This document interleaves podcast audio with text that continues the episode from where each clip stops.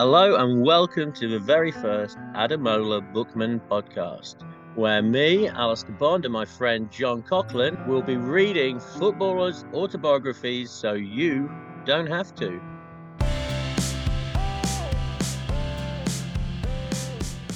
And with our very first podcast, we're starting out with the Skittle Vodka swilling, opposition fan taunting, England hero Jamie Vardy.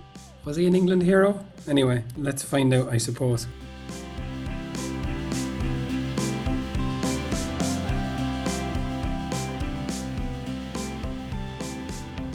Jamie Vardy from Nowhere, My Story, released on the 6th of October 2016.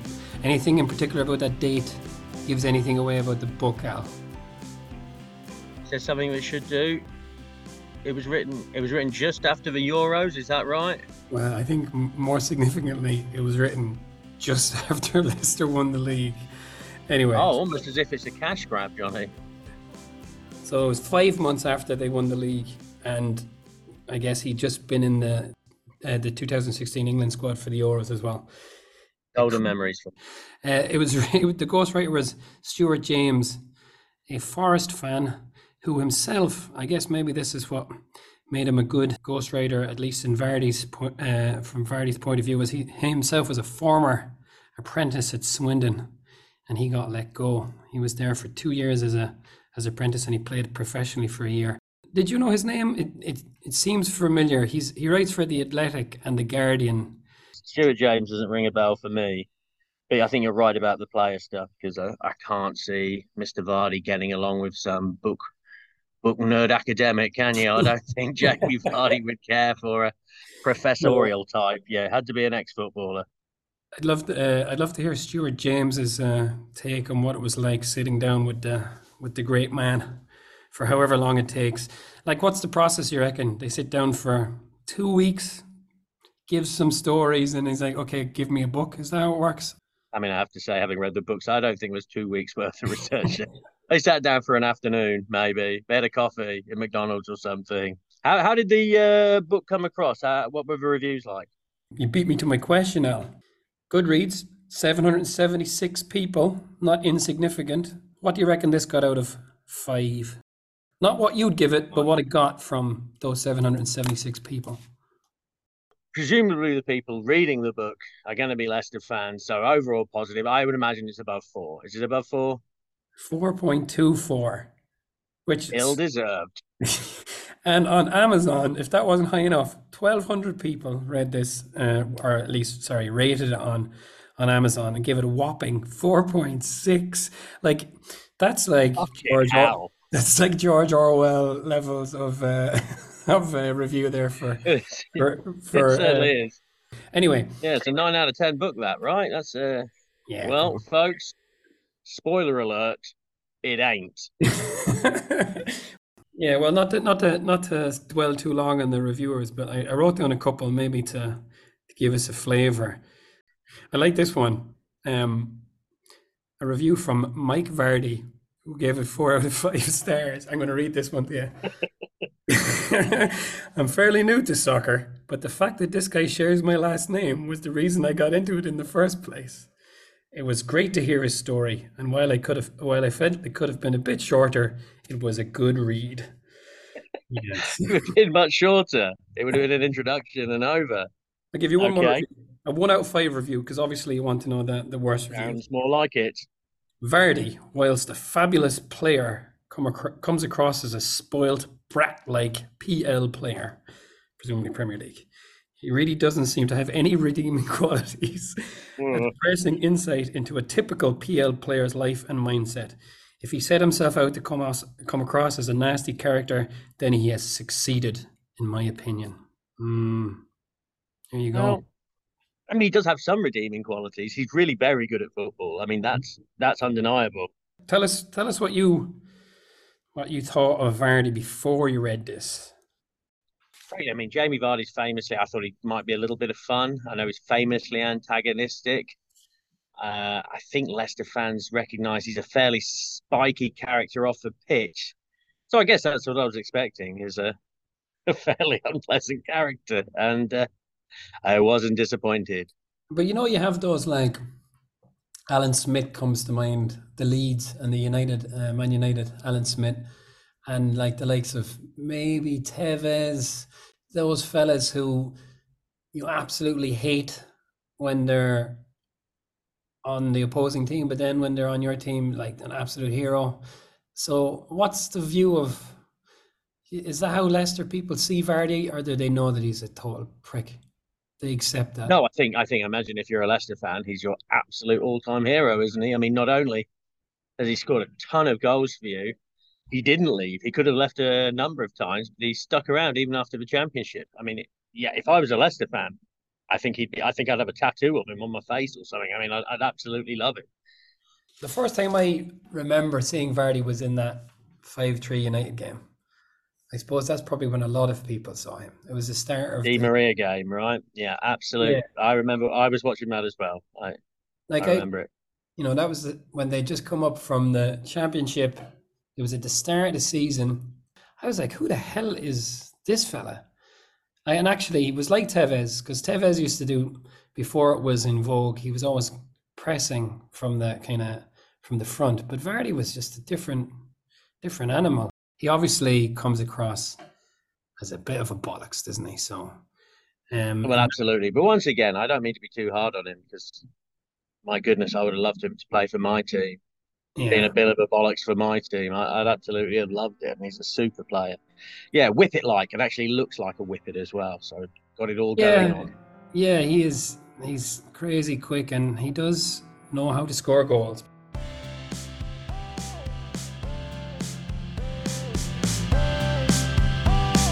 The book itself follows a, standard chronological order with the exception of the prologue. So why don't we get started there? This is the Jamie Vardy's having a party thing. Isn't that a chant? Isn't that a chant? That, bring your vodka, bring your Charlie. They're watching Chelsea versus Spurs. The Battle of Stamford Bridge. Spurs need to win, right? That's what happens, right? Yeah. And then they're going out. Spurs are ahead, they're 2 up, but Chelsea pull it back and it finishes 2-all. I think that's enough to win the league.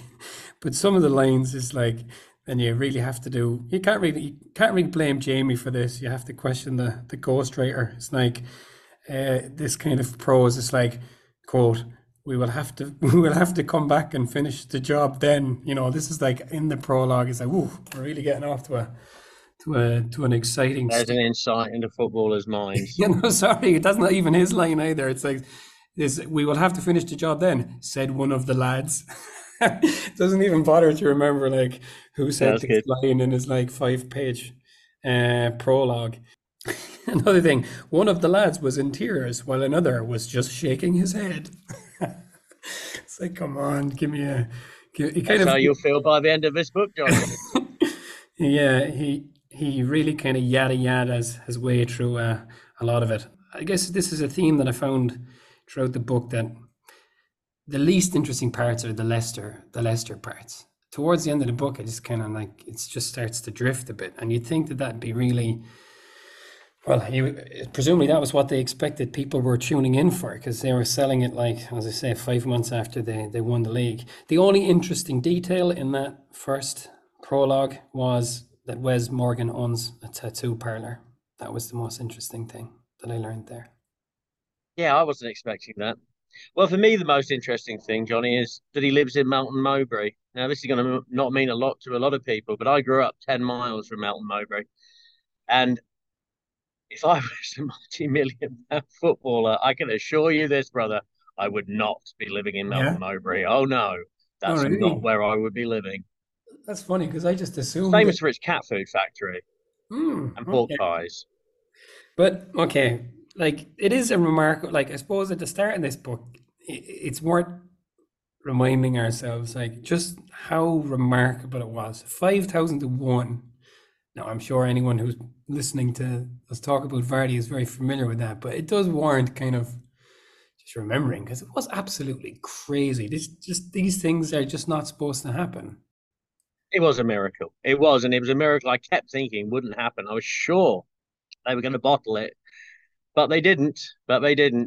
And I think, Johnny, that's maybe why we are so familiar with the Leicester City part of a book, is because it is now in folklore, isn't it? Which that story has been told so many times. It is used an example as to why football is not completely and utterly broken to the money men. It's, well, Leicester can still do it, and they did it getting on for 10 years ago now. But it is one of the most remarkable stories, and one that we're all pretty familiar with, I think, by now. Yeah.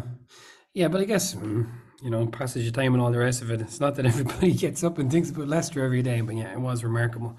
The most unlikely sporting event that will, or event in sport, and we'll see in our lifetime, probably 5001. The bookies are rarely that wrong. Yeah, I'd say so as well. I'd say so. I mean, no one expected that. No one in the world. Nobody in the world did. And it really was remarkable, wasn't it? It really was. I know that you have whole set of expertly organized notes. So let's take it up then. Let's take up this story with a young Jamie Vardy, born in the shadow of Hillsborough in 1987.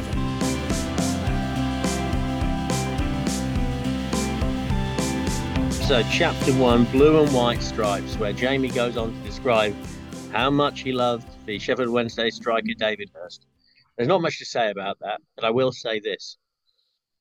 Normally, first chapters in autobiographies can be pretty dull. It's like a Oscar speech. First of all, you have to thank your mum and dad. You have to talk about how much you love your mum and dad and how much they've done for you and your career. Well, you don't need to worry about with old Jamie Vardy. He doesn't love his mum and dad at all. No. I mean, I think he mentions them once. Like, I don't look, mate, maybe twice. Dad did this, dad did that. But my goodness, not a word of thanks. Not a word of love for the old parents. No. Anyway, Jamie Vardy, young man, loved Sheffield Wednesday, hated Sheffield United. He speaks warmly about his grandma and granddad, but there is very little to go on his parents. Very little indeed. Yeah. So he's let go when he's 16, too small. This must happen to an awful lot of people who have a lot of promise, really, just their whatever age they're kind of grow at, like, you know. There must be really a common, but I suppose in terms of the Vardy story, the genesis, you know, we don't get much. He gives a reasonably nice anecdote about playing football, head tennis with Di Canio and Benito Carbone. But the mention of Di Canio, of course, made me go back and watch him pushing the ref, which really was quite a fun thing. I mean, there's a couple of anecdotes about his primary school, if I can just dip into it. Unsurprisingly, Jamie did not like school, and I wasn't expecting him to. And I honestly, it feels to me like the ghostwriter was just trying to drag out of him some sort of story which could be relatable to people. So here we are. He had a maths teacher, Mr. Pemberton. He didn't hate Mr. Pemberton. Mr. Pemberton did a bloody times table thing on a crossword in a circle. Jamie refers back to this many times. It's astonishing how much Jamie Vardy refers back to his bloody maths teacher, Mr. Pemberton, who taught him basic, like, times tables. Do you reckon that Mr. Pemberton existed? And if yes, was he actually the teacher of the ghostwriter Stuart James? That must surely happen in these books. Yeah, I guess stuff could be invented there. I would imagine that Mr. Pemberton probably didn't remember Jamie Vardy very fondly, would be my guess. I think the ghostwriter was just looking for a teacher that Jamie Vardy didn't actively swear at or something.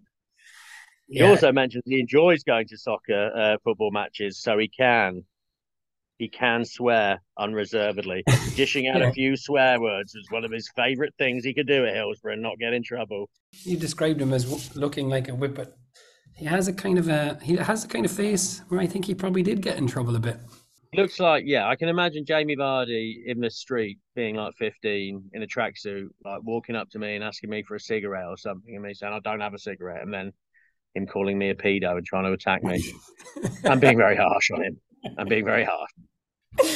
Anyway, yeah, there's very little. We could probably fast forward through a lot of the youth stuff. What is interesting, and it's not that you never hear about footballers getting rejected, but it's like, oh, he got rejected from Man United and then they signed for Wolves or something like that. You know, it's usually that kind of thing. But so he ends up going to this Stocksbridge Park Steels in the 8th tier of English football.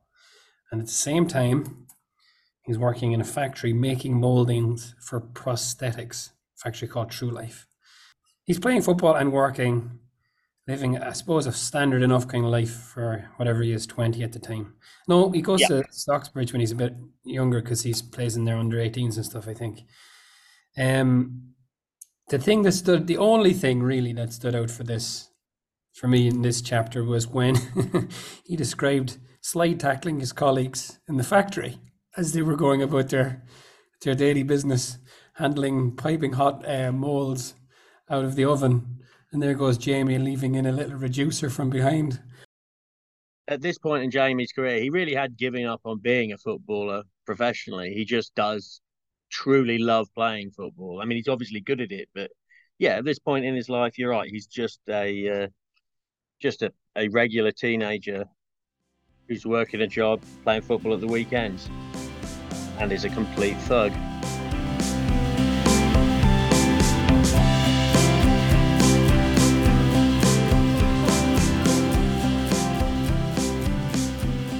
Chapter 3, smash him on the ankle, he's got a tag on.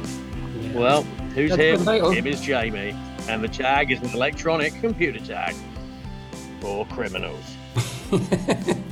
Now, here's a story where, in this book, Jamie Vardy was basically a massive hero that ends up on the wrong side of the law.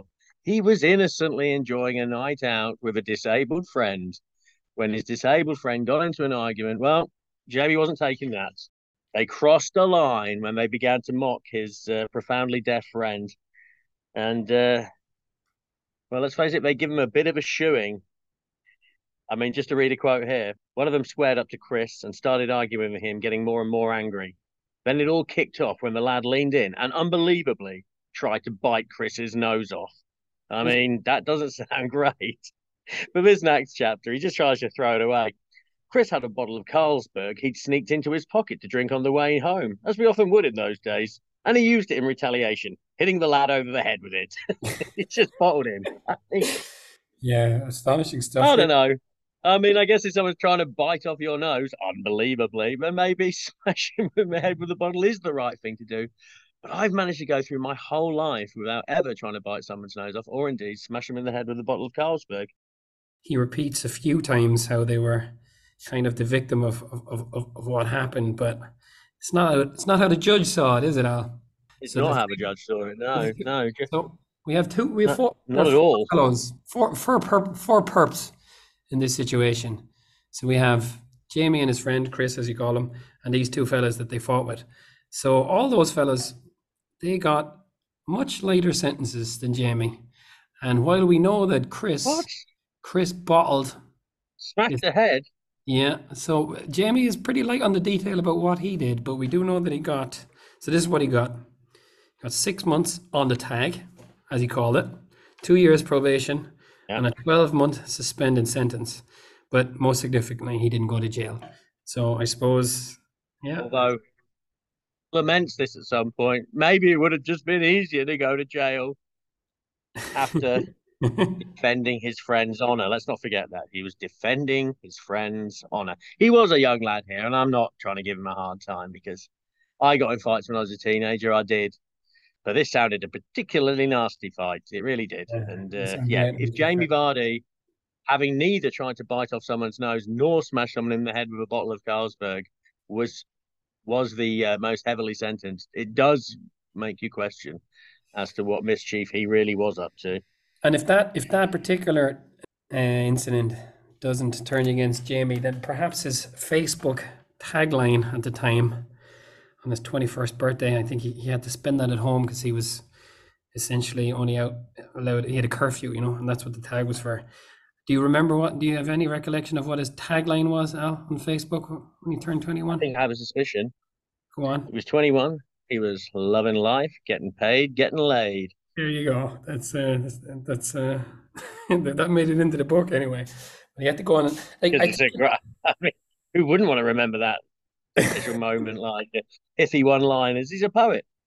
I think he could have, you know, I think this was an opportunity. They're presented with a choice here in this book, you know, and if they'd given us a bit more detail, he was on an anger management course. He really could have gotten into the internal monologue of Jamie Vardy at this point.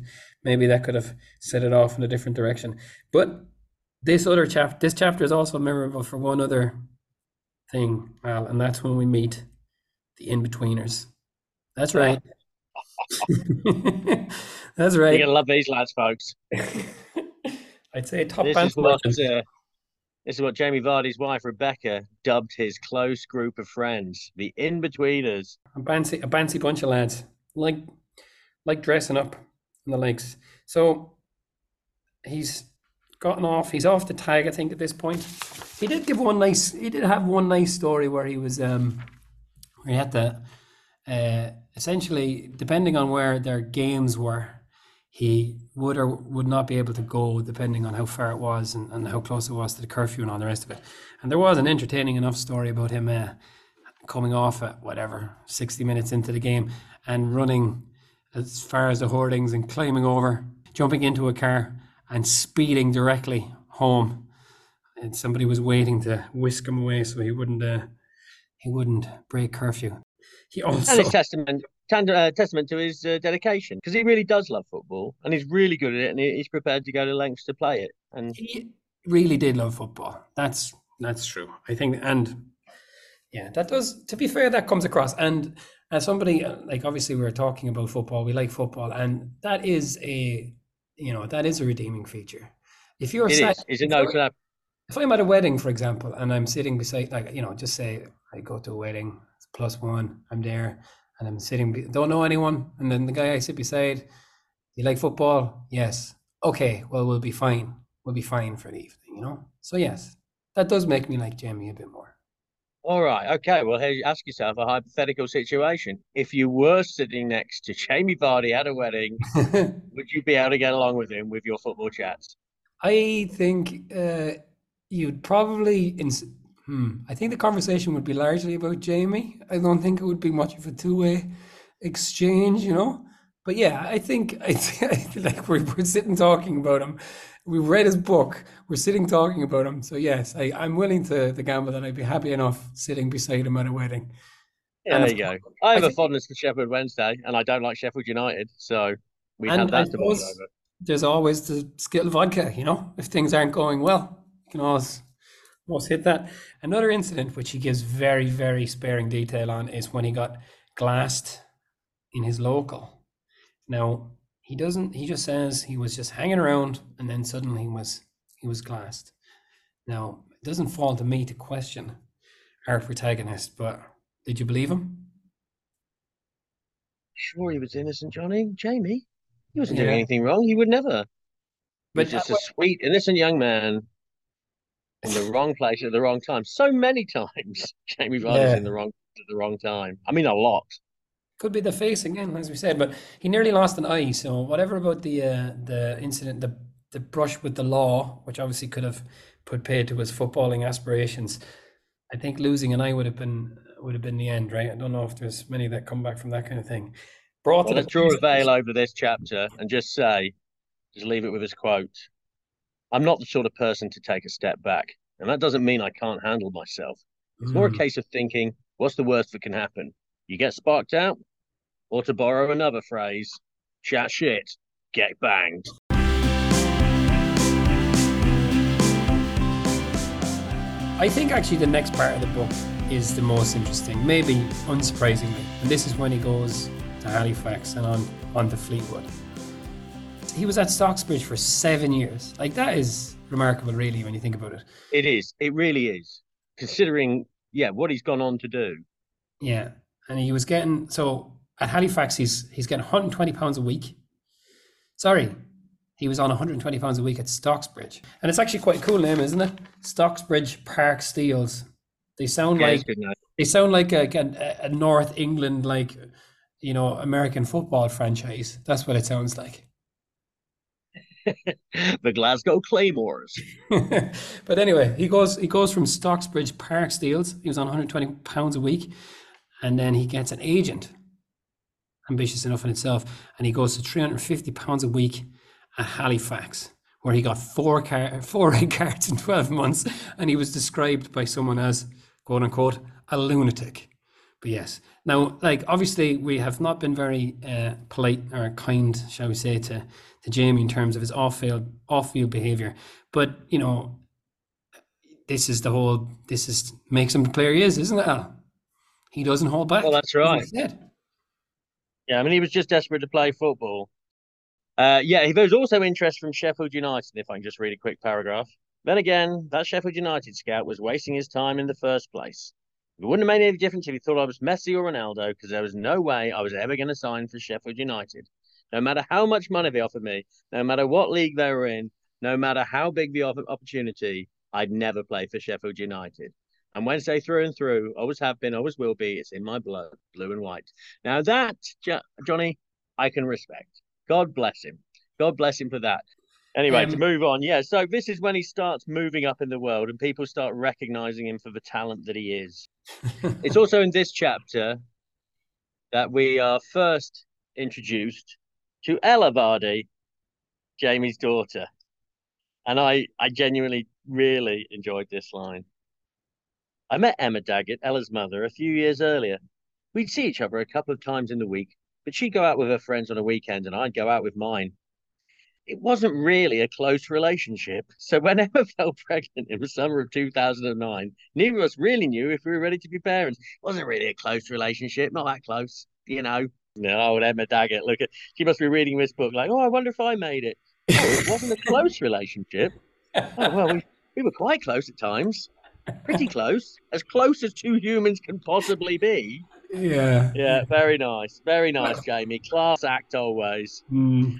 And this gives me another opportunity to bring back to Mr. Pemberton. Ella's arrival gave me extra motivation on the pitch. It wasn't all about me anymore, and I needed to make some extra money too. The move to Halifax in May 2010 offered me the chance, but it also showed that I needed to work on my negotiation skills. But don't worry, while maths had always been a strong point thanks to Mr. Pemberton's round-the-clock timetable, I certainly didn't have Halifax backed into a corner with my wage demands. The next chapter, he's moving to Fleetwood. The adopted Scouser, he's sharing a house with his Fleetwood teammates. So he signed in 2011. He's aged 24, still not in the Football League. One rung below. I mean, I think that puts things into perspective. In as much as, like, look at some of these top players. I mean, I think Kylian Mbappe is 24, right? I believe that's. He's won the World Cup. This is the first time. So he's 24. It's the first time in his life that he's training and playing full time, and he's making £850 a week. They signed him for £150,000. £850 a week. I thought that was more than you would be getting. In a non-league team. Yeah, it's like £3,000 a month. Yeah, it's 10 years ago as well. Yeah, it's not terrible, is it? I suppose you're not going to be saving very much, but not bad. No, but I mean, it's definitely, yeah, it's not bad for playing, lower league football. But then he got bought up for £150,000. I wonder what other people are on contracts like Halifax. I bet we're not on a fraction of that. Really, yeah, £150,000. Yeah, he did go on about how this was a record fee, blah blah blah. He also he does talk. Is maybe this is true of all football books. He does talk a lot about cash, and another thing he talks a lot about is bants. He talks in this chapter about going into his chief executive's bedroom while they were on some trip, and turning the place upside down, and then meeting the chief executive later in the lobby. And the chief executive said something about how he'd done a crap job of tearing his room apart. So he went back. He went back again, but with shaving foam. Well, I've got no sympathy for the chief executive at this point. Honestly, it's a red flag to avoid. You didn't do a very good job there, did you, Jamie? Yeah. Well, how will Jamie Vardy react to this? All of that aside, this is when we start to see the big time. He's on his way to the big time. Leicester and Southampton offer £1 million for Jamie Vardy, but he's been bought for £150,000, and this whoever this owner of Fleetwood has his eye on the Football League. They wouldn't let him go. It was during the season, and he refused to play a game. you think? Yeah, a little tantrum. Yeah. Do you think he'd do the same thing? I can imagine he's frustrated. He really doesn't want to play Forest Green in case he gets injured. But he's not selfish. He goes at pains to point that out about himself. He'll always do the best for a team. Yes. I mean, I understand him here. I do. I mean, of course, you get the opportunity to go with big money into a proper league. You're going to want to. But equally, they spent the money on him. They took the risk. It's one of those football things. You're a footballer under contract, and that's how it works, right? So, yeah. Well, he is humble, if nothing else, as he points out when he says that he earned the nickname God while playing at Fleetwood. Do you think Cantona felt the need to, crowbar that into his book? Or Robbie Fowler, or Letitia, all players that he considers himself equal to. Also in this chapter, it just gives us the opportunity to see that the fact that he produced his autobiography at the age of, 27, 28 when this came out, there's not much to tell. There's this rubbish story about how he plays football, he passes a 50p to his teammates. It is the worst story, and it's meant to be funny. It's like a page-long story about him passing 50p's to his teammates in a game. Sometimes he runs out of things to say. So here we go. Now we're like, okay, this is really when you think the book is going to take off, right? Because he signs for Leicester. First £1 million non-league player. Did you know that? Would you have known that if I'd asked you? I don't think so. Yeah. So he's on $8,000 a week now. That is a 10-fold increase. You can really see Mr. Pemberton's influence throughout this book with his focus on maths and sums. You really absolutely. He was on. That's how he got that money. $8,000 a week, $2,000 a week bonus. He didn't really say what kind of bonus. Some sort of loyalty bonus, but yeah. Just bullshit. But 10-fold increase. Okay, $10,000 a month. And I was like, okay, now we're in the big time for sure. So that's $500,000 a year. Not bad. Yeah, not bad. But then the other side of it, something that struck me, right, is like, obviously we know that, like, obviously his world has changed, right?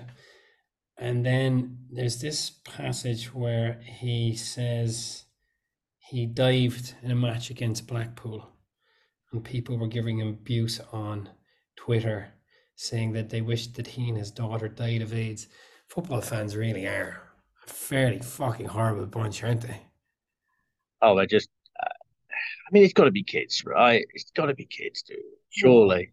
I'm not sure about that. But anyway, I suppose this is it. And, Jamie he's a loose character, shall we say. So I suppose his arrival in the big time has obviously a lot of positives, but there's some drawbacks for Jamie as well. It's also finally when we hear about the Skittles vodka, and this is really what the book is about.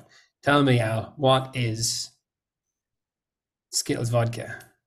Do you want to? Yeah, well, Jamie had a big bottle of vodka. They just kept putting Skittles in. Apparently, the Skittles would then dissolve. Mm. So we just keep adding more and more and more Skittles to this bottle of vodka. And then he'd take a sip of the vodka. Guess what it tasted like, Johnny? Go on, tell me. Skittles. It tastes like Skittles. And basically, that's what Jamie Vardy is most famous for in the world.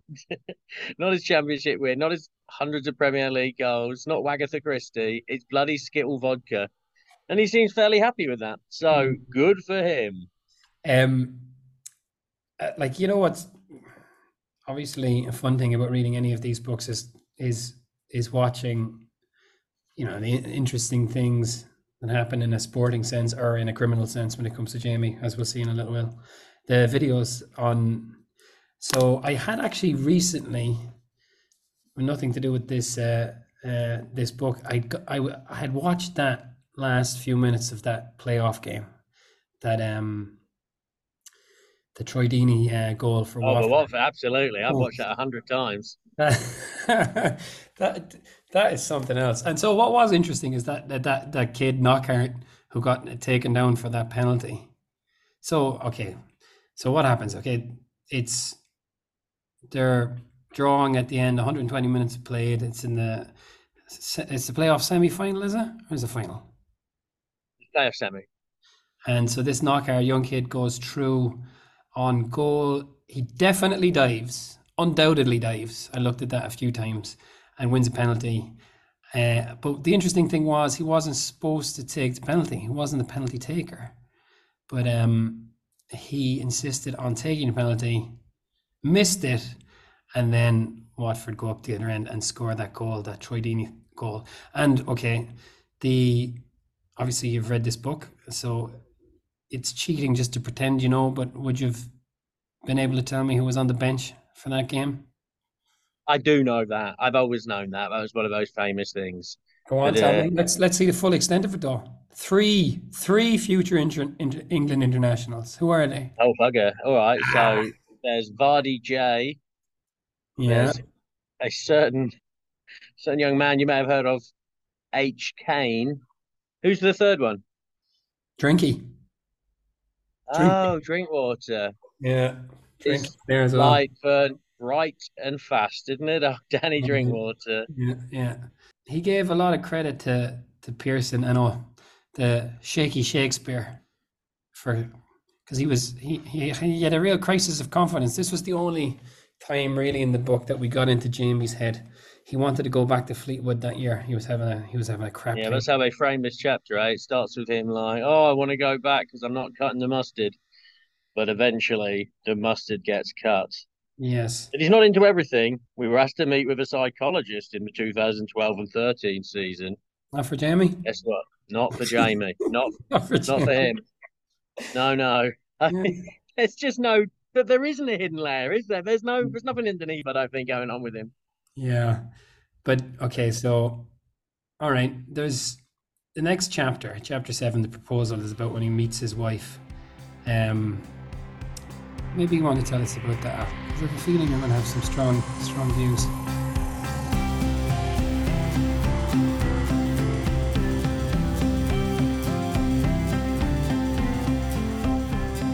Well, again, I don't want to sound so elitist and terrible.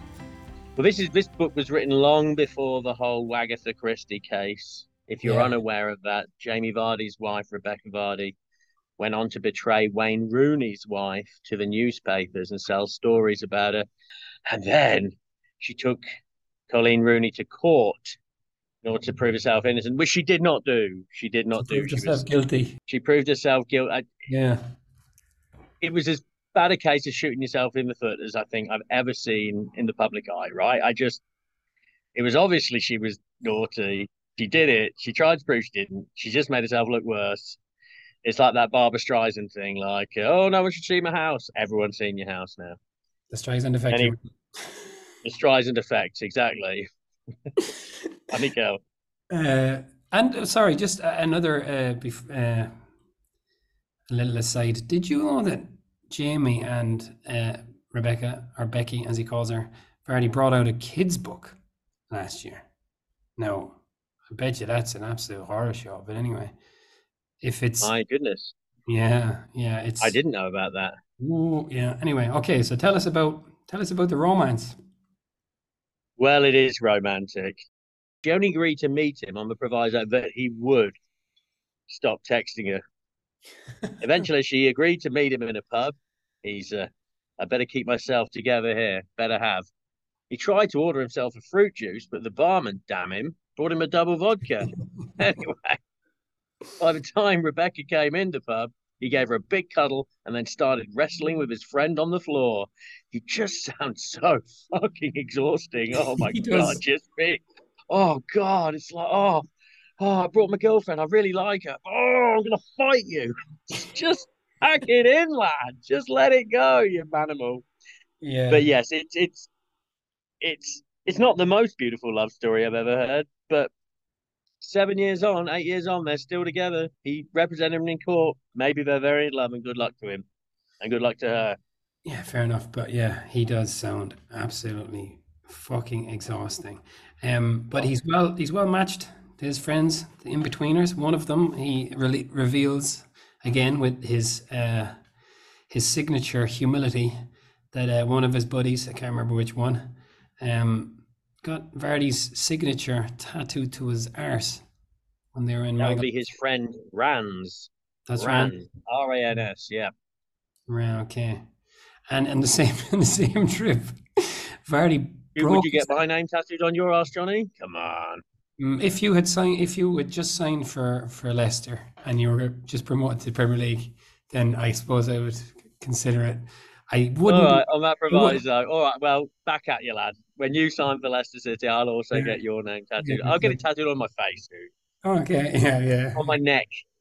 So, I guess maybe it wasn't a state secret or anything, but Vardy had that cast that season when they won the league. Did you know what he had done to his hand?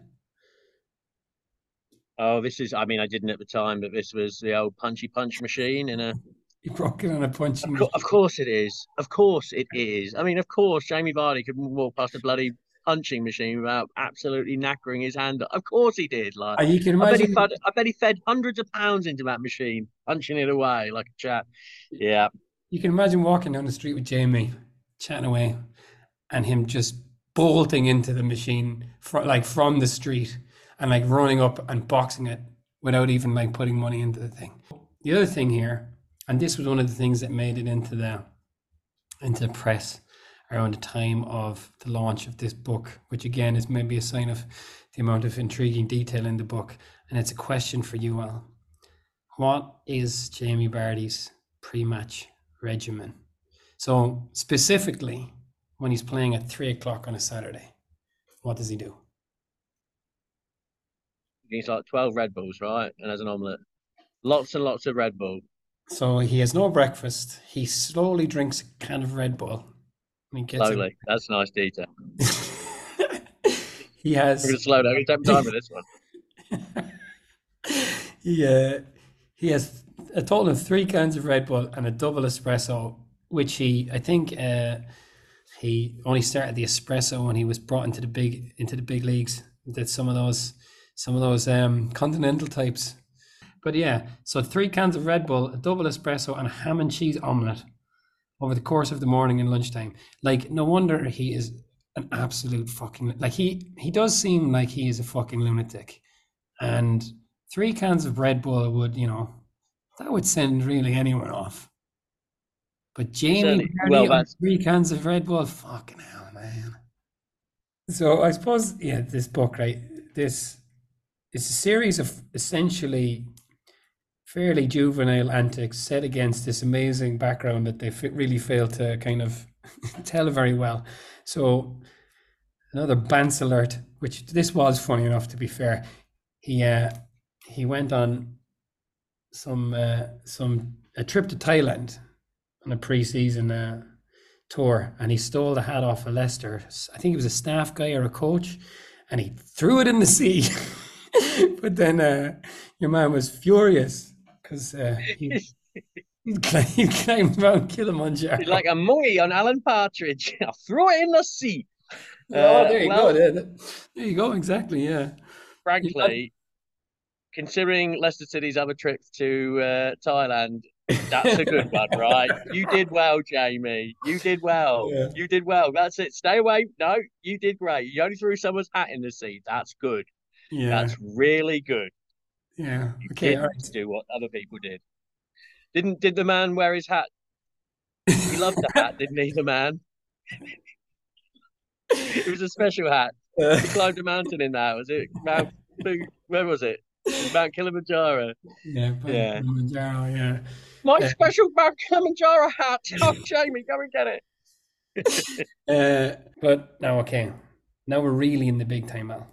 The Premier League. A few years ago, he's running around naked at Fleetwood for being late. Now there are monks being flown over to Leicester to bless the dressing room.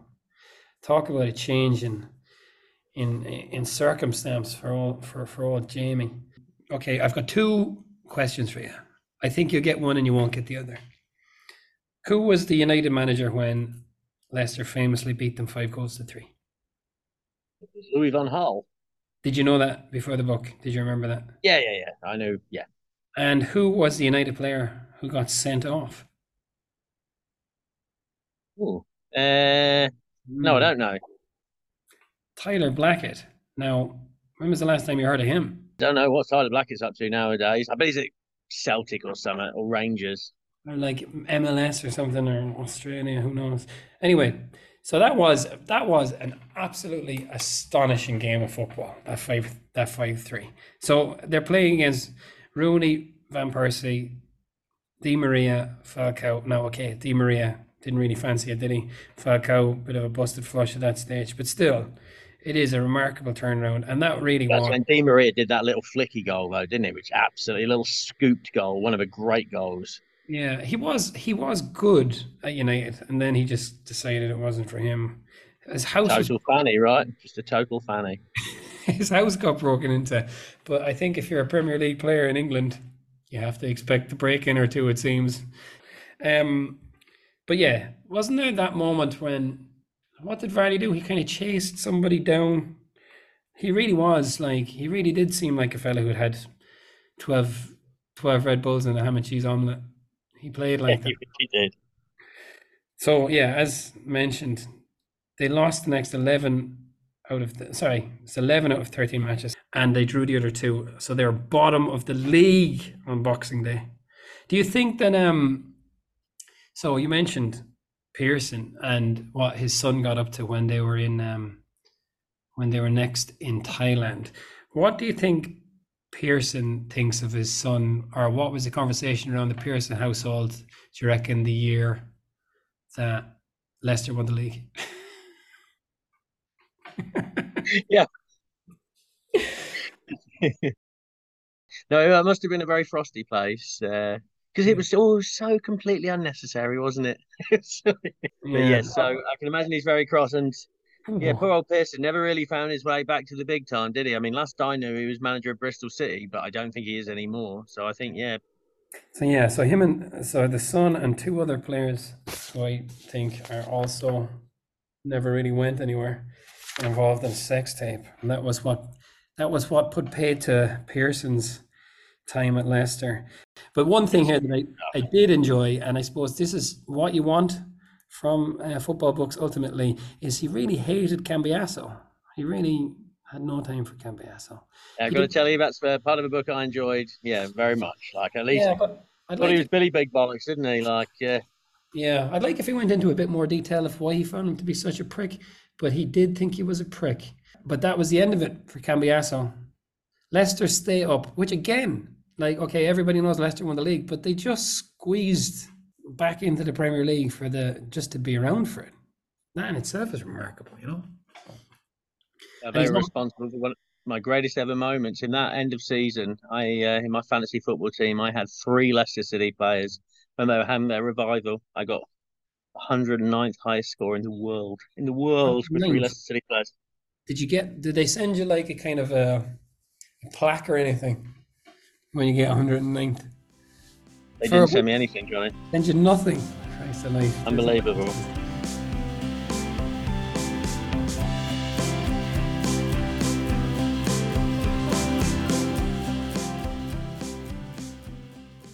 We saw a sign of maybe a little flicker earlier that Jamie's not as dedicated always as he wants us to believe.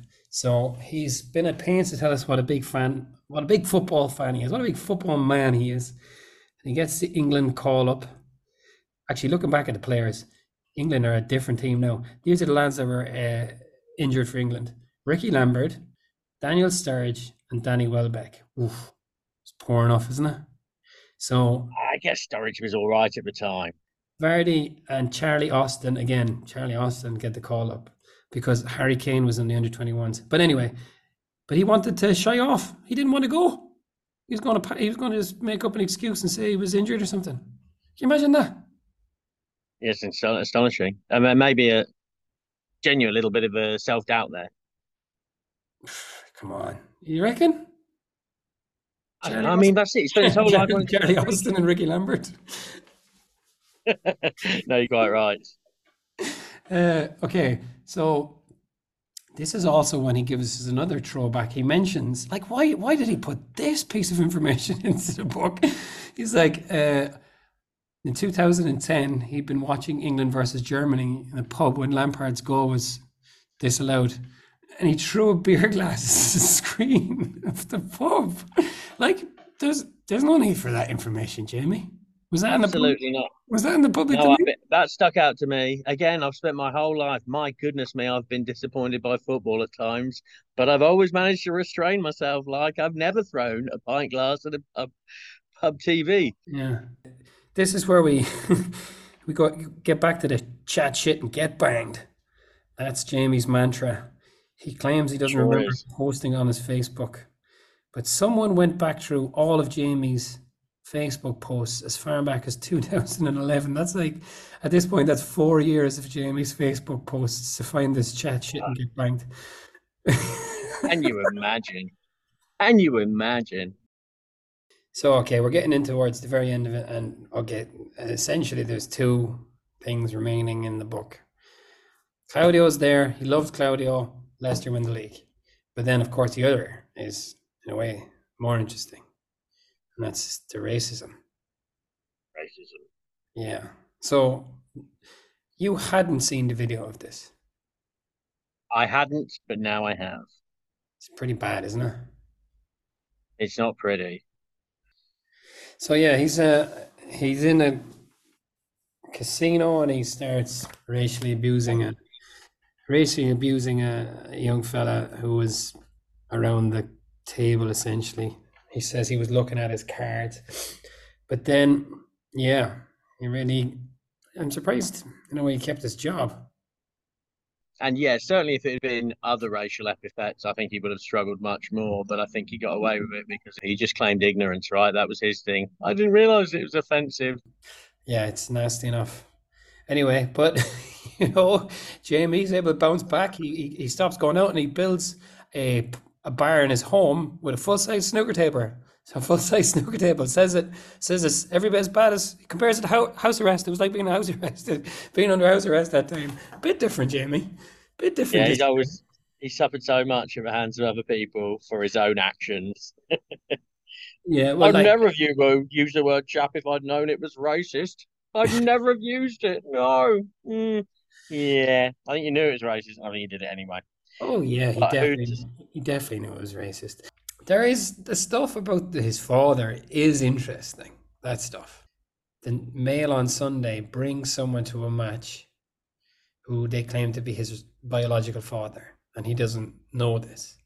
He says he'd heard a couple of people saying things growing up, you know, I know your real father is, this person's your brother or whatever, but he never actually confronted his mom and dad about it.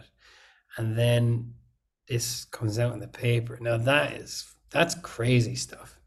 And so they bring this fella to the match. The headline was, imagine this fella going along to the match as well. Like, what a fucker.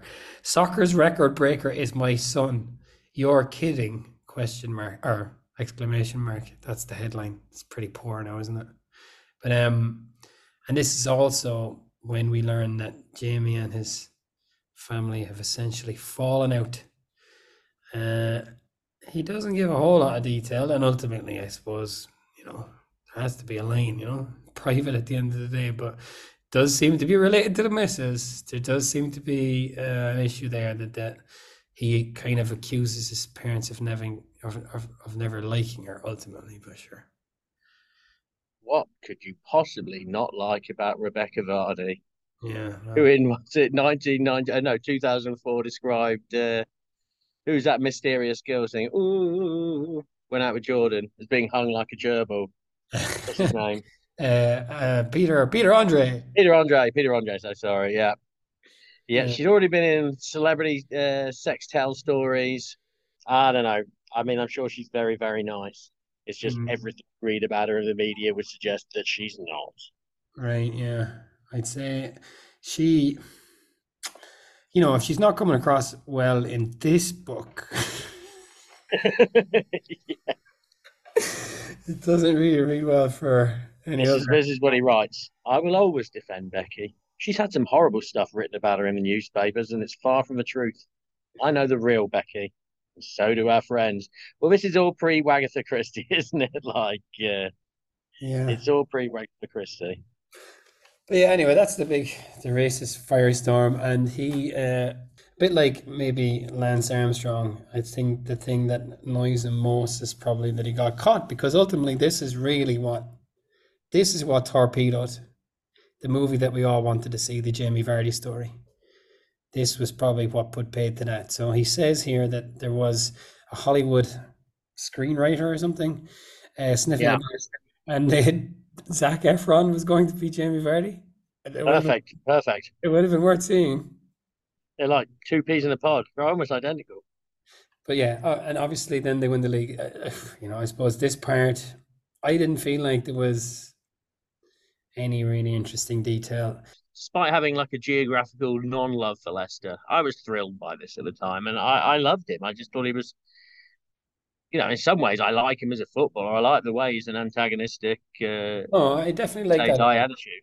Yeah, and I suppose, yeah, like obviously Kante and Mahrez have went on to fairly spectacular things. The likes of Schmeichel have had good careers, but yeah, it was a fairly remarkable confluence of events that brought these, well, I suppose, no-name players into this, like, ultimately fortuitous period of time, because none of, like, it was Spurs who they were, you know, competing against to win the league.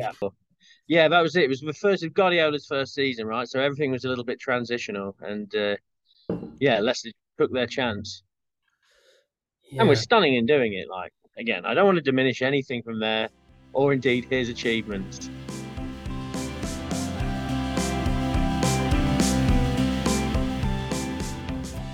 One, what do you reckon? How many bottles of Skittles vodka out of 5 would you give to the Jamie Vardy story? I give it 2 bottles of vodka out of 5. I enjoyed reading it. At the end of the day, I read it in 2 days. It's a very slim volume. It's like only 270 pages, and about 130 of those pages about his maths teacher, Mr. Pemberton. So brevity—that's what you look for in a book. Brevity. Well, I mean, it's better to be a boring short story than a boring long story. And it's not even a boring story. It is a good story. If Jamie Vardy were to write an autobiography now, I think it could be absolutely fascinating, where you don't have to stretch out the less interesting things, where I don't have to hear about stupid 50-pence cheese games, or like him just having an argument with a man because he was right, where you could actually write about these things. There's so much more to write about now. I think there is a great story in there.